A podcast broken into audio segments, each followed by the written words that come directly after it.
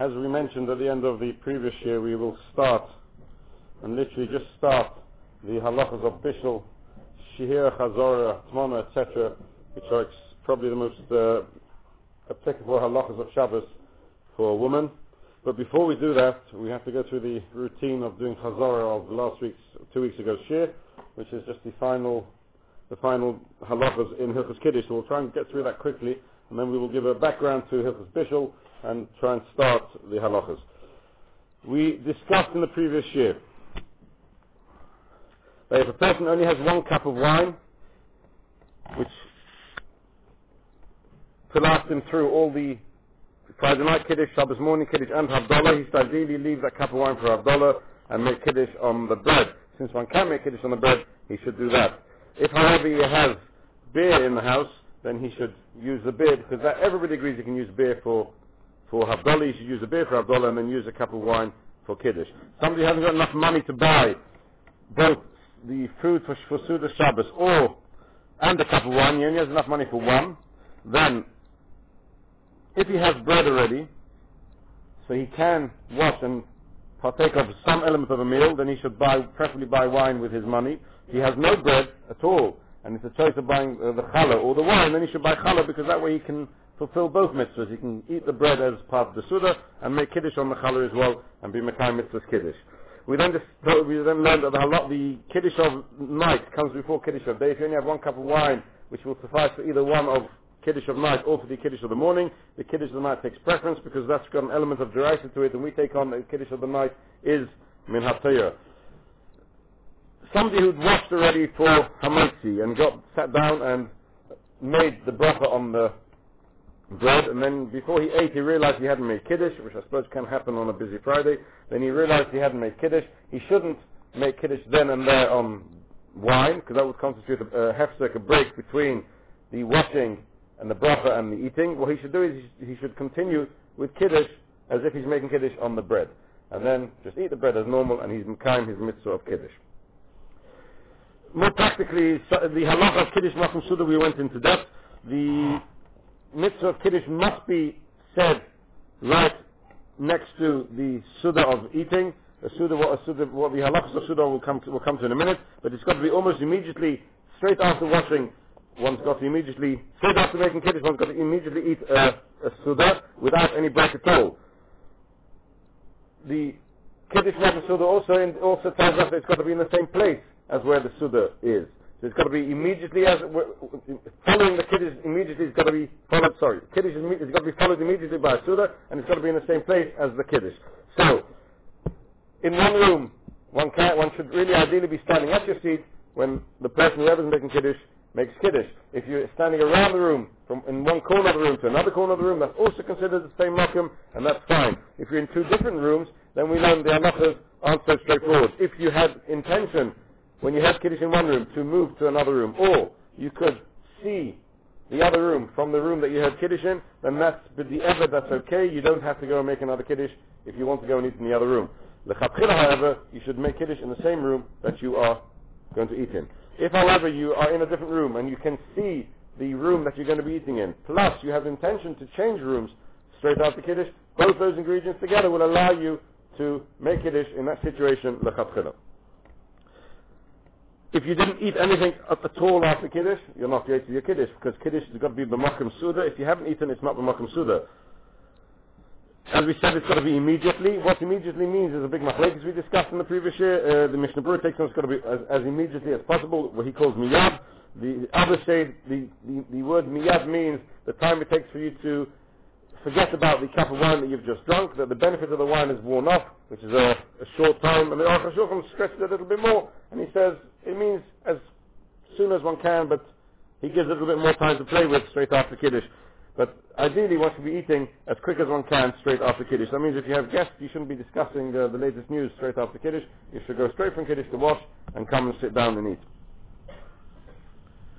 If a person made Kiddush without any intention to eat, but he did eat straight away, he, he is Yotzei Kiddush. He has to his mitzvah of Kiddush because there's no halacha that you have to think about the eating when you're making Kiddush. The halacha is you have to eat straight after Kiddush. As long as you've eaten, that's fine. any break between the Kiddush and the Suda, which is the Tzoyas the Suda, which is for the sake of the Suda, for instance, you need to go and get a challah knife or some salt or whatever it may be, that's not doesn't constitute a break, and that is completely permitted. If a person made Kiddush and intended to eat straight away, but then something happened that forced him to leave the room for a minute, he needs to be excused, or something of that effect which he didn't know about beforehand, and was forced to make that break straight after Kiddush, as long as he comes back as soon as the break is ended, and he comes back and eats straight away, that's fine, but the evidence doesn't have to make another Kiddush. But to just, just to have a break for no reason at all, that would, that would be require him to make a new Kiddush again. We then learn that person can be Mekadosh for somebody else. One person can make Kiddush for another person, even though that the person who's making Kiddush doesn't really want to make Kiddush now and has no intention to be in the midst of Kiddush now. And even more so, he's not even going to eat now. He's just going to make Kiddush purely for the person who is listening. And the person who's listening is going to eat. Then the person who listens is Yotze Kiddush. It doesn't matter if the Mekadosh is not fulfilling the mitzvah of Kiddush with his Kiddush. So that's, that's ideally only, should only be done if the people who are listening are people who can't make Kiddush themselves. If they can make Kiddush themselves, then b'diavad, then they should make Kiddush themselves. This applies also to someone who's already been Yotze Kiddush, he's already fulfilled his mitzvah of Kiddush, and wants to make Kiddush for the, for somebody else who hasn't yet been Yotze Kiddush. Again, if the person can make Kiddush himself, he should. If not, then one can make Kiddush for someone who's hasn't, even if you've heard Kiddush, you can make Kiddush for someone who hasn't heard Kiddush at all. Now, what exactly constitutes a Suda? We discussed uh, uh, in the previous year at length that there's four, four shitters, four views what's called a Suda.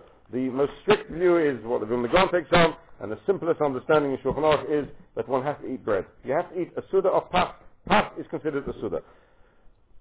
According to the Gaon, if you don't eat bread, you're not Yotzi Mitzvah Kiddush. That's the most strict view of what Kiddush is. The next view, which is, which is taken on by almost everybody in the world, and that is Mine Tagima. Pas Habor Bekisnin, Mazonis. Pure Mazonis, proper Mazonis is considered Pas, and therefore you can make Kiddush and eat uh, a Kazayah from Mazonis, Vichteach Kiddush Pas, you have you've been yet to your mitzvah's Kiddush. Mazonis means Mazonis, does not mean cake, it means Mazonis. So uh, a Shahako cake we learned last in two weeks ago, Shahako cake is not considered cake.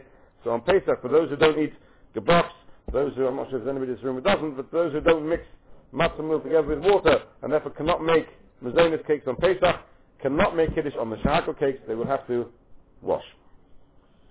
The third shitter is the shitter of the Goinim, that you can make Kiddush on a cup of wine, which ideally means that you make Kiddush and then drink another whole cup, a revius of wine, and, and the, the of wine is considered your Suda, and that's called Kiddush B'makom Suda. That is a shitter which we rely on, but the Eved, there's no other way around it. You have no Passover Kisnin, or you can't eat cake, or you can't wash, then b'diavad you can make kiddush on a cup of wine. Even more b'diavad, but it's still within the category of the Gaonim is if you can't drink a full revius of wine, you can include the mali lugmav of the kiddush that you're drinking as part of your revius. But that's also b'diavad, that's a b'diavad even in the b'diavad.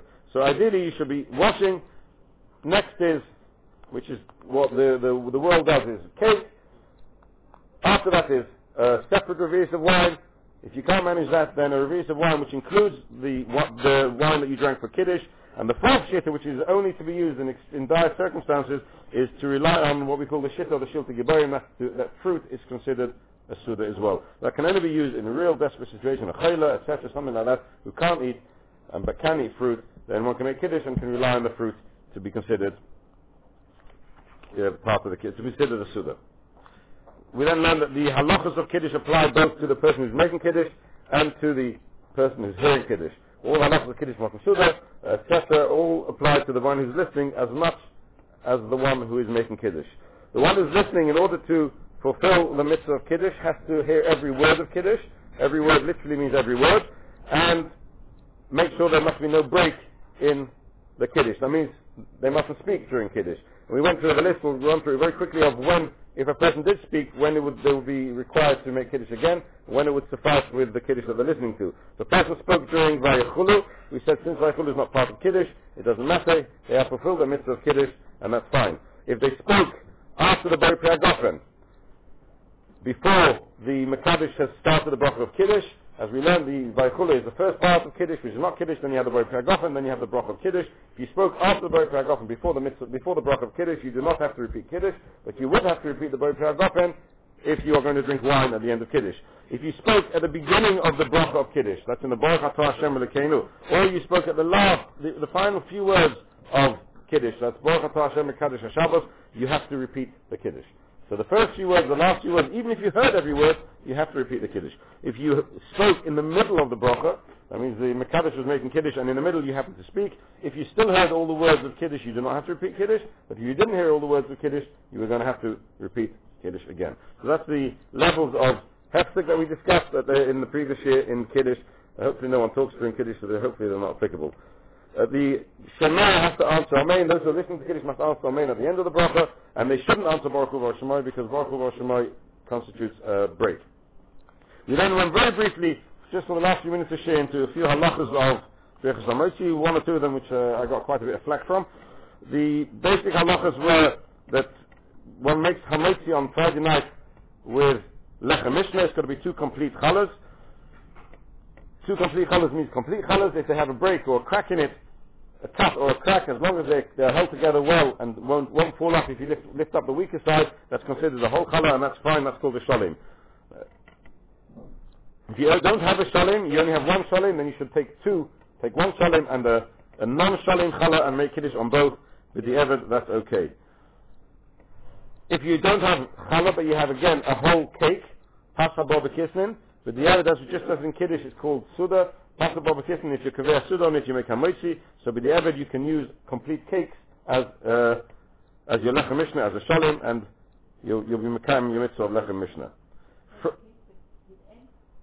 Any mezainis, any mezainis. Doesn't make a difference. As long as it's mezainis, it's passable kissin, you, you can, you can be the ever use it as the lechem mishnah. Frozen challah, we said last week, if you don't have your fresh challah out, if you forgot to take it out of the freezer, frozen challah is still called a shalim and can be used for lechem mishnah. When one starts making the bracha on the challah, you make a sign on the challah. During the week, one cuts the challah slightly. On Shabbos, you don't want to ruin the lechem so you just make a, a a sign of the cut on the challah, and that's the challah that one cuts after the bracha. Friday night we discussed, we learned that ideally the, the mat challah should be underneath, and the non-marked challah should be on top. In order not to get around the problem of ein marina and mitzvahs, you should place the marked challah which is underneath slightly closer, and the unmat challah slightly away, and then you should take the closer one, which is the lower challah, and use that to cut. That's according to Kabbalah. To Kabbalah, you should have the mat challah, the one that you're going to use, below on Friday night. Every other Yom Tov or Shabbos meal, Shabbos morning, Yom Tov night, Yom Tov morning, you always place the one that you're marking, the one that you're going to use on top, and that's the one you cut after the bracha. We also learn that you don't pass the bread from hand to hand on, on uh, at the meal, because that's the sign of avelus, so you just, you place it on the table and let the recipients uh, take it themselves. And finally, in this one I got a lot of flack from, one shouldn't throw bread around. And some people complain that they have the minute to throw the bread, and I said I shan't argue with a minute. Okay, so that brings us to the end of Hilchas Kiddush, and the, the basic halachas of the Tzias HaPas of, of Birchas HaMaitzi. Now to move on to Issa Bishul. Mevashel Oifer is one of the Lamates Malachas. And we're really coming up to the first of the Lamates Malachas. The reason why we're doing Bishul first is because as you go through the order of Friday into Shabbos, the first Malacha which really comes to effect, which affects the, the woman in the kitchen, is the halacha of bishul. And it's not directly the halacha of bishul which affects the woman, it's the halacha of shihir and chazar and atmana, which is the first malacha that a person's going to, that a woman's going to meet. And that's how the Shulchan Aruch runs through the Seder of Hilchot Shabbos. Almost, almost the first halacha, the first halacha that the Shulchan Aruch comes to is the uh, halacha of bishul, indirectly through the halachas of shihir and chazar. And we'll discuss it all at, at length, and we'll, we will try and take it slowly because these are very important halachas, and they are quite complicated. Uh, if you thought Kiddush was complicated, this is really complicated, and this is really applicable to all ladies inside the kitchen. And therefore, we really have to be clear and slow. So if I am going too fast or you're not clear, please do ask, because they are very, very important halachas. So the, the, what, the Lamates Malacha that we are discussing now is Bishul. Bishul was found in the Beis HaMikdash. Every Lamates Malacha, every single one of the Lamates Malachas must have been in the Mishkan. It's the Malachas that were in the Mishkan that become became Osir, became the Avish, became the Lamates Malachas. And in the Mishkan they cooked, they didn't bake, they cooked in the Mishkan, and they, what they cooked in the Mishkan was the dyes, the summer morning. They used to cook the dyes. Dyes needed to be heated up and cooked before they could be used. So before they dyed any of the begadim or any of the uh, the covering, coverings of the Mishkan, they would boil up these big pots of dye, and that constitutes the malacha of bishul. Boiling, cooking, is the malacha of bishul. Baking is a derivative of the malacha. It's the same malacha. You are doing the same thing. You are taking something which is uncooked and cooking it. That's also the malacha of bishul.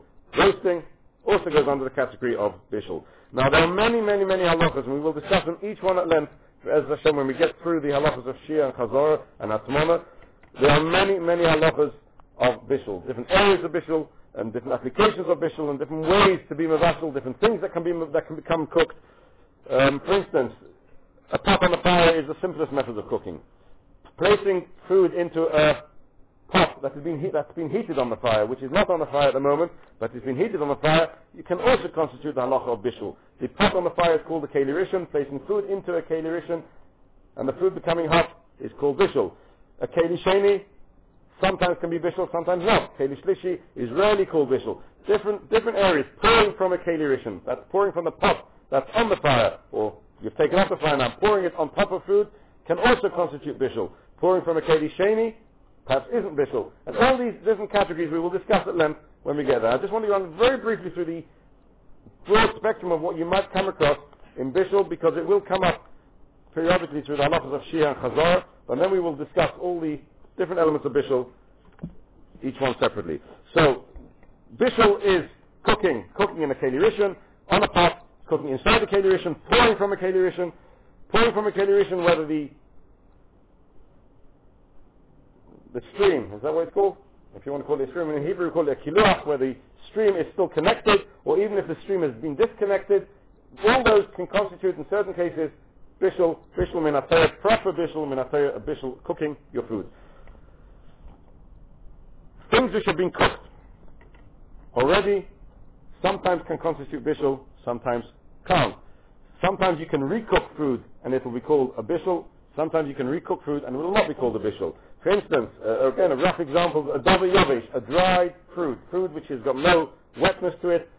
For want of an example, a kugel is probably a good example, a dried fruit which has already been cooked, it's been cooked in the juice, it's been cooked in water, it's been baked in water, which is called cooked. That is a, uh, uh, a, food which has been cooked cannot be recooked. If you heat it up on Shabbos, put it back in the oven on Shabbos, you have not done a bishul deraisa. You have been over other isurim, but you have not done a bishul deraisa. Something which is wet, a soup, which is the easiest example, if once it's cooled down, it's become completely cool, then we take on that there is bishul. And according to some, that, that would constitute a bishul deraisa. According to others, it wouldn't constitute a bishul deraisa, and that's not called bishul. And these halachas are going to come up, all these different shittas do come up in everyday halacha. So sometimes we will consider it bishul and we won't allow you to return something to a pot because it will be bishul, some, to, to a fire because it will be bishul. Sometimes we will allow you to return and each case has to be taken by itself, looked at separately because you've got to take the whole picture into, into, into account so you can actually decide what this, which category this fits into and what one can do with it. So again, as I say, we're giving a very brief overview of what bishul is and we will come back to all the halachas one by one, when we do bishul properly. Baked food is already cooked, but it's not cooked, it's baked. And something which is baked, can it be recooked? If you take a, a bread and then boil it on the pot, in, on, on the gas, is that called cooking? Or do we say something which has already been, it's dry, something which has already been baked can't be cooked? Again, that's a machlekes, and we take them after baking one can cook, after roasting one can cook, now after cooking can one bake, after cooking can one roast. These are all halachas which we will discuss at length. But again, you can see the complexity of Hilchas Bishul.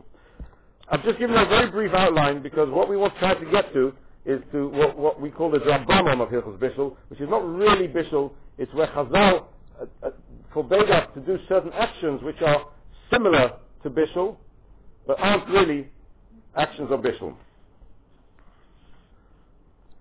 Some of those actions Chazal, Chazal said is also because it looks like Bishul. Some of them are also because by, by doing that action, you might come to do an action which is normal during Bishul. So, sometimes Chazal will say, do not place a pot on the fire, or do not place something inside the pot, because that looks like you are actually cooking. So midrabanan we will call it cooking, and we will forbid you to do that. Sometimes Chazal will say, don't place a pot on the fire, because we're worried that if you place it on the fire, you will think you're cooking, and therefore you might come to stoke the fire, as they would have done in, in the old days. So we're going to discuss now different levels of food which exist, practically different levels of cooked food, different types of heats which were around in the time of Chazal, and all those are applicable in today's, in modern day heating, modern day cooking. It's all there in different forms, of course, but we will find it and we will try and give you the parallels into modern day cooking.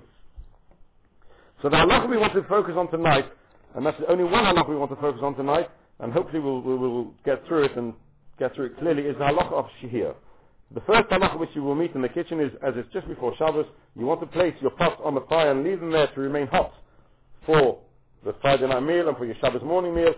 May I, uh, am I allowed to leave a pot straight on an open fire to stay warm, to cook, perhaps even finish cooking, and be ready for my meal Friday night, ready for my meal Shabbos morning. That's what we call in Chazal, which the Shulchan Aruch, the Gemara calls the halacha of shehir. Waiting, placing the pot on the fire before Shabbos, and keeping it there, not touching it, you're not returning it to any fire, you're just leaving it there, you're doing absolutely nothing to it. You've left it on the flame, and you intend to leave it there till the time that you need to take it off, and then you're going to take it off and eat it. What halachas surround the, halacha of shia? Is that mutter? Is it utter? When is it mutter? When is it utter? Uh, what foods is it mutter? And with which foods is it utter? Which lighting, which heat source allows one to do that, and which heat source does not allow you to do that. So to understand all that, we're going to discuss different levels of food, cooked food, different levels of food which have been cooked to a different degree, and then different levels of sources of heat, different types of sources of heat, and then we'll put them all together and we will try and quantify the halachas of shihir. Uh. There are, let's just, let's just to categorize it, five levels of food, of cooking food. You have a food which is fully cooked, and continuing to be cooked. So you have cooked your food, it's completely cooked, ready to eat, perfectly cooked, but you are keeping it on the stove and you want to cook it longer. Sometimes cooking a food longer is beneficial, sometimes it is not beneficial. There are foods that when they are fully cooked, if you continue to cook them, they will shrink and shrivel and they will begin to digress. They will become less edible than they were at the point of complete cooking complete, uh, when the cooking was complete. So you have food which is completely cooked, you're continuing to cook it. That's what we call in the, in, in the Lashon of Gemara, in the Lashon of Chazal, something which is mitstamik veraloi. It's mitstamik, it will shrink, and it's raloi. It's not good for the food. It's not ideal, that's not really what the food should be. The food ideally should be eaten at the point of complete cooking, not with continuous cooking. So that's the first level that we're going to come across, is foods which are cooked, completely cooked, when they are continued to be cooked, they are mitstamik virale. I might just by mistake end up talking about mistamic virale, mistamic v'yochle, so uh, you'll, uh, you'll, understand the terminology. Mistamic virale means it shrivels and it's not good for the food. It really isn't beneficial for the food. That's the first level of cooking that we're going to come across, of, of cooked food that we're going to come across. The next is the same thing, a cooked food, but the extra cooking, through it shrivels, but the more it shrivels, the better the food becomes, right? The more it cooks, the better the food becomes. So let's give an example. You tell me, shout at me if I'm wrong. An example of, I would, assume, of stomach virale, a food that if you keep it cooking, it's not good for it, it, is probably a roast chicken. If you roast a chicken, you keep it roasting, and the longer it roasts, the drier it gets, and the more shriveled and dry it gets, the less edible it becomes. That would constitute a food which is mistamach virale. Is that correct? Right, okay. I've never roasted a chicken in my life, but I'm just assuming that's how it works. A mistamach v'yopulay, right? A food which you, the longer you cook it, the more beneficial it's going to be to the food, and the better tasting it's going to be. Again, I'm not much of a cook, but I would assume a cholent is something which is mistamach v'yopulay. The longer it cooks, the, the better it becomes. Soup could be either. Some soups, when they boil longer, are better. Some soups will start boiling away, and you end up with just less soup. So the extra cooking is really for it. So each food has to be taken into, in, in, into account. Each food, you've got to look at each food separately and decide, does it fit into the category of mistamik virale? Does it fit into the category of mistamik v'yopale? So those are the two extreme levels of cooking at the far end, at the top end of the spectrum. Ready cooked foods, you're continuing to cook them. Sometimes it's not beneficial for the food, sometimes it is beneficial for the food. The next stage is a food which is exactly cooked. It's cooked completely Misbashal kol starker. It's reached the point of cooking that it doesn't need to be cooked anymore. Yes, you can cook it, perhaps for its benefit, perhaps to its detriment, but it's reached that point of complete cooking. Com- it's completely cooked through and through. That's called misbashal kol starker, a food which has been completely cooked. The first category is a food which has been cooked, but not fully cooked. Now, in, in the Lashon of Chazal, I've called it food which has been cooked to Machel ben Drusoy. Kamachel ben Drusoy, Mr. ben Drusoy was a gentleman who liked to eat his food in a semi-raw state, and he would eat his food according to some Rishonim when it was halfway cooked, and according to other Rishonim when it was a third cooked. So we're going to take on the halacha as halfway cooked. It's called Machel ben Drusoy, but the evidence in certain circumstances we can be makel on a third cook. But let's, for argument, for argument's sake, we'll talk about a food which is cooked half. It's not fully cooked. Everybody will cook it longer in order that it should become misbashal kol sake. It should be fully cooked. It is halfway cooked, but you can't call it a raw food. It is cooked. It's cooked to the level of ben Drusoy. That's the fourth level of food. And of course, the next one is a food which has just begun to cook. It's not fully cooked. Closer to being raw than cooked. So it hasn't yet reached the stage of ben Drusoy. It's begun to cook, but it's not fully cooked as well. And of course, you have the sixth one, which doesn't need mentioning. That's foods which have not been cooked at all. So the, the five levels of food is mistamach viralai, mistamach v'yapalai.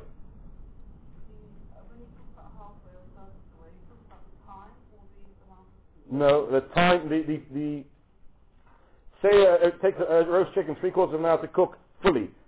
In your oven it might take three quarters of an hour, my oven it might take an hour and a half. The level of complete cooking, when it's completely cooked, you've got to work it through hard. It's not in time, it's in physical cooking. So a food which is halfway cooked is halfway cooked. It's not raw and it's not fully cooked. Um, how you exactly measure the halfway mark, don't ask me. But the, there are foods which are halfway cooked. I think if, you, if it was, if you took it out halfway through the cooking process, you'll probably see that it's halfway cooked. So you have mistamach virale, we have mistamach v'yafale. We have something which is perfectly cooked, no, no more, no less than perfection. We have something which is cooked kamachal bren which is past the halfway mark of cooking, and something which is only begun to be, to be, to be the, the, cooking process has just begun. It hasn't reached even the third or the halfway mark. Those are the five levels of cooking that we have in practical food. Now, in the time of Chazal, there was three different types of fuels which existed. Now, if you try to imagine in time of Chazal an oven, an oven was and we're not going to, there's many types of ovens in the time of the Gemara, many different types of ovens, and they all have different halachas.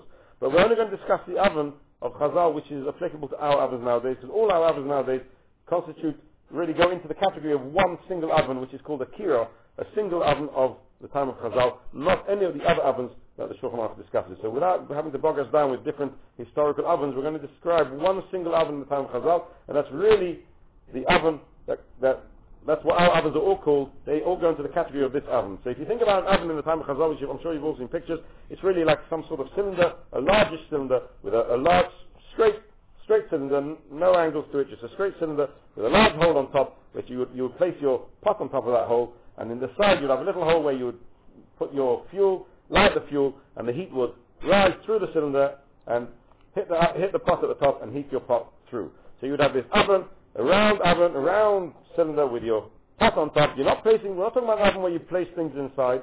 That, those, that has a different halacha to what we're discussing here today. We're talking about a uh, kira is an oven where you place the pot on top of the oven and the fuel is inside underneath the pot. So it's more or less a cooker, a modern day cooker, but instead of having the fuel, an electric or a gas fuel at the top, you had your fuel at the bottom and the fuel rose up through the cylinder and hit the pot and heated up the pot. Now, the different types of fuel that we used in the time of Chazal are really three types.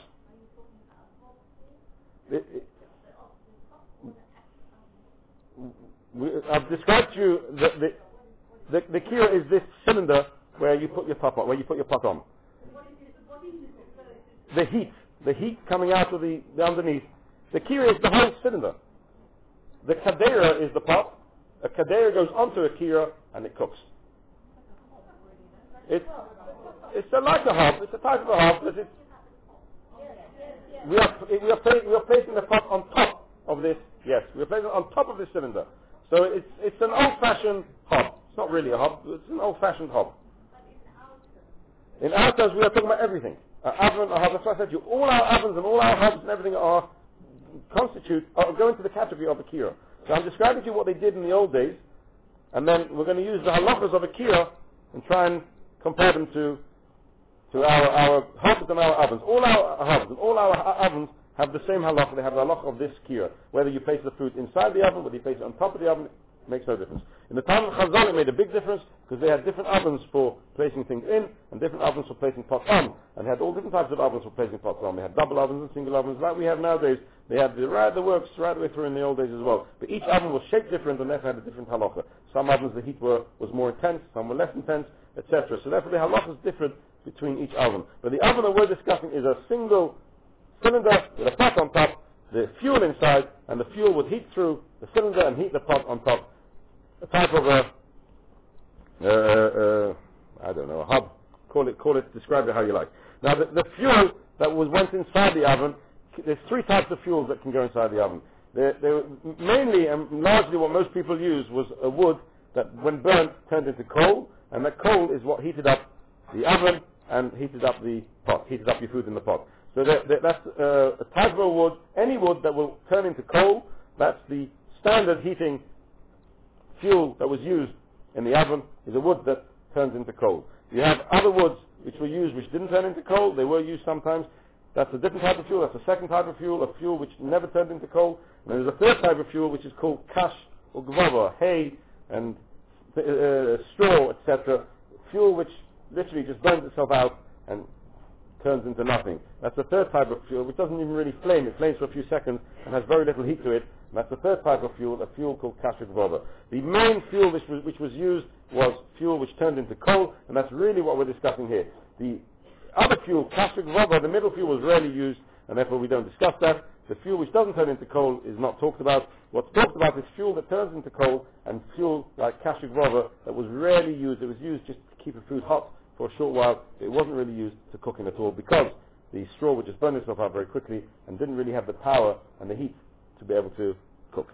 So those are the three types of fuels that they were in the, in the time of Chazal. We are discussing, the heat that we're discussing is the fuel which turns into coal and the fuel which burns itself out, does not turn into coal. The kashrut rubber fuel that was never used really for cooking, only for heating. In modern day terms, all our ovens and our cookers, as I said to you, is, uh, is equal to the oven, the kira that, that we're discussing in Chazal, and the fuels that we are, we are comparing is a gas oven, for instance, or an electric oven. Any oven that you can move up or down is, an, is comparable to coal, because coal was put in the oven, and every so often you'd come to stoke the oven to stoke the coal to get the flame burning again. So you would raise the heat level inside the oven by stoking the coal.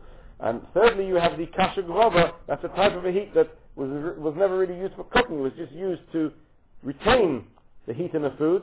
Kashrut rubber, that's similar to what we would call a hot plate in modern day terms. A heat which is not really used for cooking. And yes, there are some hot plates that do cook, but without going into detail, the simplest hot plate, really simple ones, the ones you buy in John Lewis, which you can't cook on, they, they are comparable to a heat source of kashrut rubber, a heat which you can't really cook on, it's just a retaining heat. So those are the five levels of food, and the three, perhaps two, we'll call it two now, two levels of heat that we're going to discuss in the halachas of Shehir. So now you can imagine you're in your kitchen and you have in front of you a cooker with a gas or a heat source which can be raised or lowered, which is comparable to coal. You have all different types of food, foods which are raw, foods which are partly cooked, foods which are fully cooked are stomach v'yofaloi, foods which are fully cooked are stomach v'raloi. All this is going to take place Friday afternoon, a few minutes before Shabbos, and you want to know what can I place on where, and what can I leave on where, and how do I go about preparing my food, keeping it hot for Shabbos. So, to get down to the halacha, now that we have the background to, to the different, the different um, foods and fuel, we have to discuss how it all applies in halacha. Now, of course, nothing is straightforward in halacha, and in halacha there are two opposing views of what one is allowed to do. And again, what the halacha is, is again two opposing views. So we'll break it down as simply as we can into the different views, and I'll explain to you what we do do la halacha, and that which we do with the Eved la halacha, because they are both really correct in halacha. So we need to learn both. I know it's confusing, but we need to know both because they are both applicable, and then we'll break it down to what one should do ideally and what one can do in a, in a, in a situation of the So let's take the first shitta, which is the most strict shitta, and that's really what we try to keep to if we can. And that, that's the first shitta which is mentioned in the Mechaber with respect to placing and keeping a pot on a flame before Shabbos and just taking it off on Shabbos as needed. We are not discussing the halachas of Chazorah. We are not discussing any other, any other scenario besides placing your pot on the flame and leaving it there until you're going to take it off and use. The, the situation in your kitchen will change as we go through the weeks and we learn the halachas of Chazorah and halachas of Atmon, etc. Different situations will require a slightly different kitchen, a different heat source, a different way of sorting out the problem. But for this week we're discussing the basic halacha of shihir, of retaining your pot on the stove, and how one can do it with derecheta. So the first shift in the mechaber is as follows. Food which has been completely cooked, right? So where the, the category of a food which is completely cooked, and continuous cooking wouldn't be beneficial for it. So food which is completely cooked and to continue cooking it would be stomach virale, would not be beneficial for that food. That pot, that tafshil can be left on the, on the open stove without any worry. You have no problem at all. There's nothing to worry about. You're not going to stoke the flame because you don't want it to shrink even more. You want it to remain as close to the level of complete cooking as possible. You don't want it to cook further, really. You're just putting on the flame to retain its heat. We have no worry here that you're going to stoke the flame. It's not going to happen. So in that case, Chazal said you can place the pot straight on the stove. You don't need any, any, anything else. Nothing else has to come into play. Just place the, the pot on the stove, and that's fine. So your roast chicken, which if you kept it on the stove would be virale, you do not need to do anything. Just leave the pot on the, on the, on the flame, and that would be fine. If you no, Chazal will never worry that you're trying to lower, because in the time of Chazal, you couldn't lower a flame. Right? You couldn't really, the flame would automatically go out, would lower itself. The coals would just burn away. So there was no worry of lowering the flame. The only worry Chazal ever had was that you were going to stoke the coals to raise the flame. So you'll see as we go through that halachas, any situation that there's no worry that you're going to raise the flame is mutter. So you can place your roast chicken. Well, we're going to come to that in a minute. We haven't discussed that, the, the, the, the way around it. Now, any situation that you're not worried that you're going to stoke the flame, that means in modern day terms raise the gas, is mutter.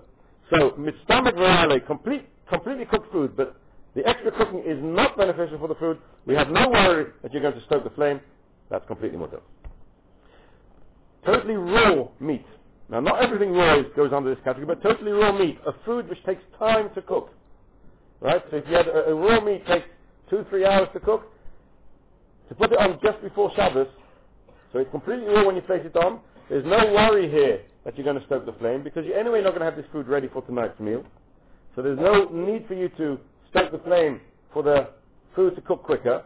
You only want it for tomorrow morning, of course, because it's going to take a long time to cook. So since it's going to take a long time to cook, Chazal said we don't worry that you're going to stoke the flame. You can place a totally raw, that totally raw meat or food that takes a long time to cook can be placed directly on the flame and left there before Shabbos, of course. If you did it on Shabbos, it'd be over skila. Left there without any worries at all. No problem. We have we are not worried you're going to stoke. Now, a raw meat doesn't have to be a pot just of raw meat. You can have your cholent and a minute before Shabbos place in a raw piece of meat then you can leave it on your flame without any worries at all, because because there is a raw piece of meat in there, you're not going to eat that cholent Friday night. There's no doubt about it, because you're going to wait till the meat to cook properly.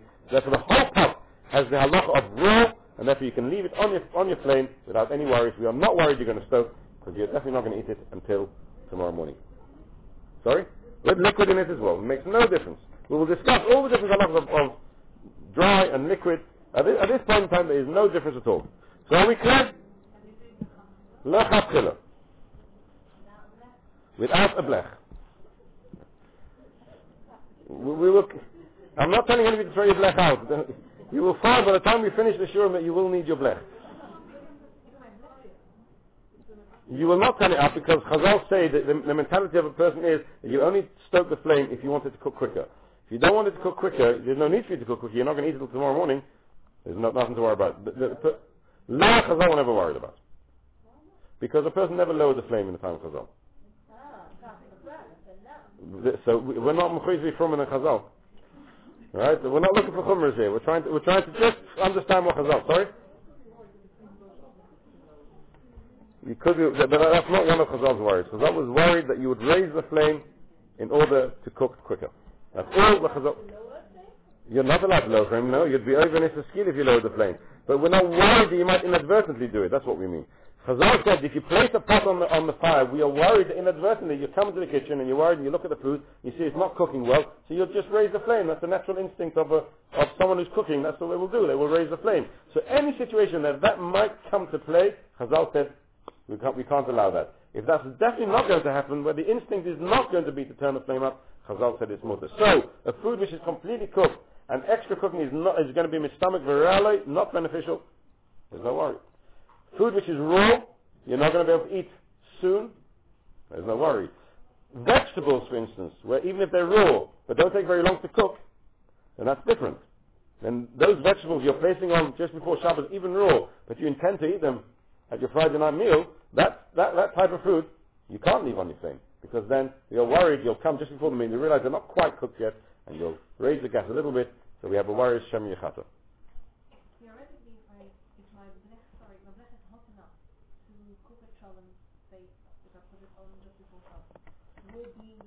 With, uh, with, with, a blech is a completely different story. We'll come. To, we'll discuss what a blech is in a minute. We are talking about without a blech. We're talking about on the gas.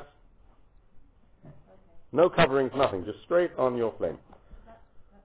So if you had your cholent with your put a raw chicken in just before Shabbos, a raw piece of meat before Shabbos, theoretically that would be fine. There are again, as I said to you, we are talking now purely the halach of shihir. We're going to, as we progress through the shiurim, we will discuss the, the, the different halachas.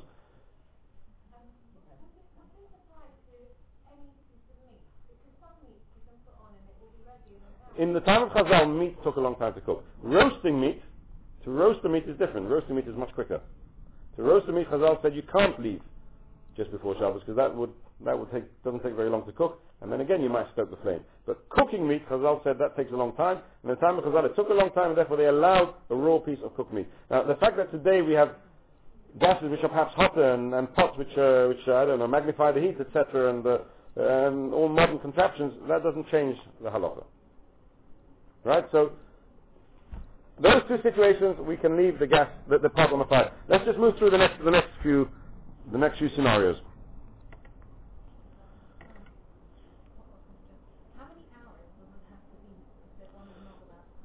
Well, again, that's a machlekes in, in the halacha, but we're talking about food that definitely won't be ready for you to eat Friday night.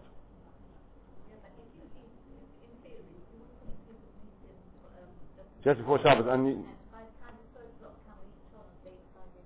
We're not worried about somebody eating after Friday night meal. No, we're not worried about that. We're worried about only food that you need for your Friday night meal. So if somebody might come and eat late Friday night, it's unusual. It's unusual. Eating cho- eating cholent Friday night after the meal is unusual.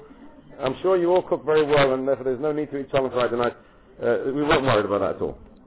And that, that's meant, it's, it's quite clear in halacha that, that uh, we're talking about the Friday night meal. Okay, let's move on, move down the, down the categories. Food which is fully cooked. But the longer you cook it, the better it's going to become. So then we have a worry that you'll want it to cook better to improve the food. That type of food cannot be kept on an open flame on place there before Shabbos and left on Shabbos. That's called shahir. That would constitute the issa of shahir, leaving food which is going to improve. This is according to the first lesson, right? Well, this is the first shitta, this is the most strict shitta. Food which is going to improve, you cannot leave on an open flame. F- food which is not fully cooked, right? It's, it might be kamach ben even, but it's not fully cooked. It hasn't reached the level of complete cooking, completely cooked. That, again, you might stoke the flame to get it to the level of being completely cooked. So therefore Chazal were worried that you might stoke the flame. You cannot leave that pot on the fire. Food which is. Now, but all this is talking about a flame that we worry that you might come to stoke. Now, if we could create a flame which can heat, but we know for sure that you're never going to come to stoke it, then again, everything would become mutter. So now, what Chazal told us is, there's two ways. Now, let's go back to the fuel of Chazal. You have this coal inside your oven, and you're not allowed to leave your pot on top because you might come to stoke the fuel. So what did Chazal say? There's two ways you can get around the worry of stoking your fuel. One is to remove the coal, almost all the coal before Shabbos. So you still have the heat of the coal in the oven, because the oven retains heat for a long time. You'll have the heat of the coal, but you haven't got the coal there. There's no worry that you're going to come to stoke. Or if you took earth and you placed earth on top of the coals, so that would blank, that would like, act like a blanket. It would dampen the level of fire that, that, that, that's that's on the coal, again, that shows us that your intention is not to stoke, then Chazal said we're not worried that you might come to stoke.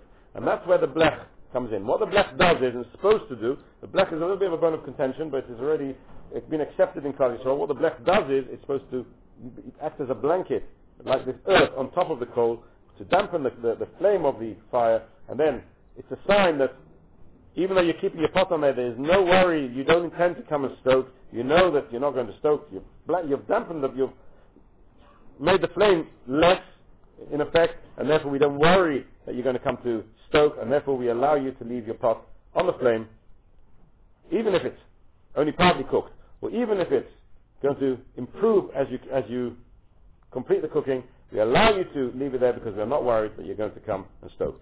So that's the first shitta. We're going to have to stop here because it's really complicated. I don't want to move on to the next shitta tonight because we'll just turn this all upside down. We'll do chazara of the first shitta next week and move on to the next shitta. So let's just run through that again. Please don't do any changes in your kitchen this Friday night. Leave things as they are. You will see everything will fall into place over the next few weeks. So if you have a fuel that can be raised, a fuel that's normal to be used for cooking, which is any gas, electric, gas, uh, ceramic, any, any type of modern day fuel which cooks, to place on it a pot of food, which there's a worry that you might come to stoke the flame, which means to raise the flame, that Chazal said is also. So therefore, any type of food that you're not, we're not worried, or any fuel that you, that you can't come to stoke, or you won't come to stoke, then you are allowed to place your pot on the flame. So, a pot which is completely cooked, but it's ra'alai, the extra cooking is non-beneficial, we're not worried you're going to come to stoke. Food which is completely raw, can't be used so well after, well past the Friday night meal, we're not worried you're going to come to Stoke. That's completely mutter. Food by the extra cooking is beneficial to it. So we are worried that you might come to Stoke. On an open fire that would be also. Food which is partially cooked, hasn't reached yet the level of the special kol But it's cooked, partially cooked so that it would finish cooking before the Friday night meal. So we are worried that you might come to stoke it. That would be also. A fuel that we are clear that you're not going to stoke is a fuel that's either been removed or covered. Covered doesn't just mean a plain cover, it really means covering with earth, which dampens the, the, the flame, which is modern day terms accepted now, though it's not clear why technically it does constitute uh, a cotton, but a, a blech is considered the flame dampened, covered. That's therefore a fuel that you won't come to be mechata, and therefore we allow on that flame, we allow you to leave. Even? Raw vegetables? Even raw vegetables, Even raw vegetables, yes, even raw vegetables, even raw water. Now, even unboiled water, plain boiled water, water you can even, even though you can't leave unboiled water, place that on a, on a open pot before Shabbos because water is something that you can use and is beneficial when it's cooked. And if you are worried that you might come to stoke it, but if you put on a blech, that's completely mutter. We will go through different foods and different categories and different examples as we, as we move through the shiurim. But as I say, you can see it's complicated and it's so important. Let's just stick to the to the rules, and after the rules, we'll come back down to place the rules into, into different scenarios. So that's the first shitta. We haven't finished yet even halachas of shir. That's the first shitta which is mentioned in Shulchan That's the shitta that we keep to ideally. The most important shitta because the shitta that we keep to ideally, we do not allow lechatchila, unless it's a b'diavad, we do not allow any food to be placed on an open fire unless it's mistamach v'raloi, and unless it's in unless, and, and, and, unless it's completely raw. Any other food which can be cooked and will be used for that Friday night meal, and it's or it's mistamach v'yochaloi, so it can be used, and the, the extra cooking is beneficial, is not, is not permitted to be placed on an open flame unless you dampen the, the power of the heat, you remove some of the, some of the flame by removing the coals, or by, by covering it up with earth, which in modern terms is the blech, only then can you place and leave through the Friday night. So that's the beginning of Hilchos Shir, and it'll take us quite a long time to get through the halachas of Shir and Chazara. They are complicated, but we will get there. So if you can remember this for next week, Mr. Hashem, we will, for two weeks' time, we will be able to move on to the next halacha. Just to finish off very briefly with a short D'var Torah, very short D'var Torah. There's a beautiful medrash at the beginning of this week's Sedra. Very beautiful medrash, where the medrash explains, the medrash describes the mitzvah of Asadi Mikdash for Shachanti B'Sekum, where HaKadosh Baruch commanded Klal Yisrael to make a base of Mikdash, so his Shekhinah would have a place in the physical world, the world that we live in, to reside. And the, the Medrash, I'll read you on the Medrash, is really is beautiful. The Medrash says like this, Oh HaKadosh Baruch Hu, HaKadosh Baruch Hu says to Klal Yisrael, Atem Tzoinai, you are my sheep. Ani Roya, and I am your shepherd. Shenema, the Etein Soini Tzoin, the Apostle tells us, the Etein Soini Tzoin, I will give to my sheep flock, which which is uh, the a description of Klal as, as the sheep of HaKadosh Baruch Hu. Mar'isi Adam Atem. V'ani Roya, Shenema Roya Yisrael Hazino. HaKadosh Baruch Hu is described as a Roya, as a shepherd. So that's what says HaKadosh Baruch Hu to Klal Yisrael. I'm your shepherd. You are my sheep, I am your shepherd. Asud Zeh. Make a pen, Leroya, for your shepherd. Shiyavai, so you can come, V'yir Eschem, and shepherd you, look after you. Therefore I ask you to make a base of Mikdash, so I, your shepherd, can come down and look after my flock. And the Medrash continues and says, Atam Kerem, you are Yisrael compared to a vineyard. Shenema ki Hashem Sloka is Beis Yisrael. Torah describes Yisrael as a vineyard. Ani Shomer, I am the guard of the vineyard. Shenema hine yomim v'lo yishon Shomer Yisrael. So, so Rebbeinu Shalom said to Yisrael, since I am the guard of you, the guard of the vineyard, Asu Sukkah, make a temporary hut, the Shomer for the guard, Sheyishmai Eschem, so he'll be able to guard you. So that's the second comparison, and the second analogy of HaKadosh Baruch Hu to Yisrael. The first one is HaKadosh Baruch Hu is called a Reya, a shepherd. The second one is he's called a guard. And finally the Medrash gives a third analogy, Atam Banim, Bani Avichem. You are my sons, and I am your father. Shenem Banim Atam Hashem Lekechem. Prophet says, Banim Atam Hashem Lekechem, you are Hu's sons. And the Prophet also says, Kayisi Li Yisrael La'av, I am, says HaKadosh Baruch Hu to Klal Yisrael as a father. So you are my sons, I am your father. Covered Lebanim, HaKadosh Baruch Hu says to Klal Yisrael, Covered Lebanim, Keshehin Eitzel Aviyam. It's an honor for the sons to be next to the father. The covered La'av is an honor for the father, Keshu Eitzel Bonov, when he's in close contact with his sons. So therefore, Asubayis make a house, Sheyavai, the, the Yisha Eitzel Bonov. Make a house so the father can come and live next to the sons of Kachnema, but also the Migdosh. Therefore the Torah commanded, Hashem commanded Yisrael, build me a Migdosh. So we see that the base of Migdosh has three facets to it, three elements to go hand in hand with these three, three analogies of HaKadosh Baruch Hu. HaKadosh Baruch is compared to a Shomer, to a guard, he's compared to a Reya, to a shepherd, he's compared to a father of children. There's a fundamental difference between a guard, a Reya, a shepherd, and a father. Uh, a guard is really, there's a, a, connection between the guard and the person the, the, the, the guard is guarding. The security guard of the queen or the king is in close contact with the king, but they're really disconnected. He's there just to prevent the negative from approaching. He's not there really as a positive influence. A guard is someone who's preventing the negativity from whatever it may be, physical negativity, spiritual negativity, from entering the person that he's guarding. And that's one element of HaKadosh Baruch Hu. HaKadosh Baruch Hu is a Shomer Yisrael. He's there just as a guard. So we have a connection with HaKadosh Baruch Hu in that, at, at, that level, that it's a, it's a connection of us to a guard. It's not a very close connection.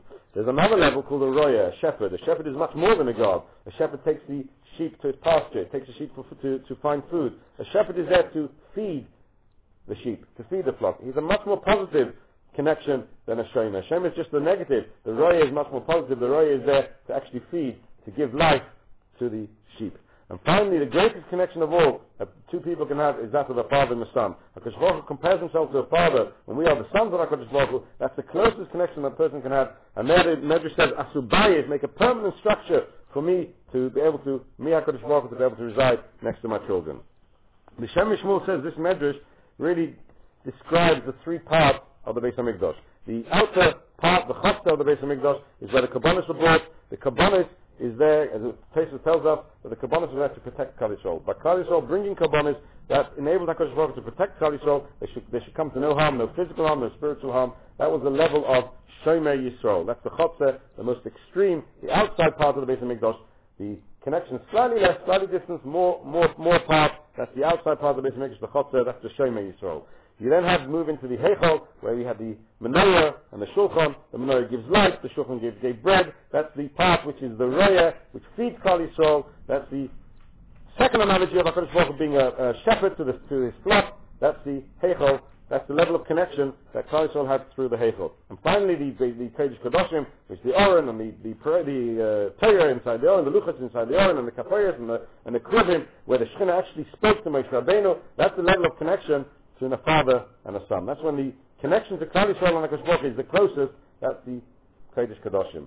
And the Shem MiShmuel continues, and he says that's the three different types of days, Yom Kodesh, the, the holy days that we have in the cycle of the year. We have Rosh Chodesh, which is the lowest level of Kedusha, Rosh Chodesh, where Malacha is still Mutter, completely mutter, and that's the level where we bring a soy, a chatos, and the purpose of the soy chatos is to protect Klal Yisrael, to remove sin from Klal Yisrael, and to protect Klal Yisrael. That's the day of Rosh Chodesh. Rosh Chodesh represents the level of HaKadosh Baruch Hu of a Shomer. We then move from Rosh Chodesh to Yom Tov, all the three Shalosh Regalim. There are three Shalosh Regalim, these are much more Yom Kaddish, there's elements of Malacha which are Asr, it's a closer connection. Every Yom Tov has something which gives control its life.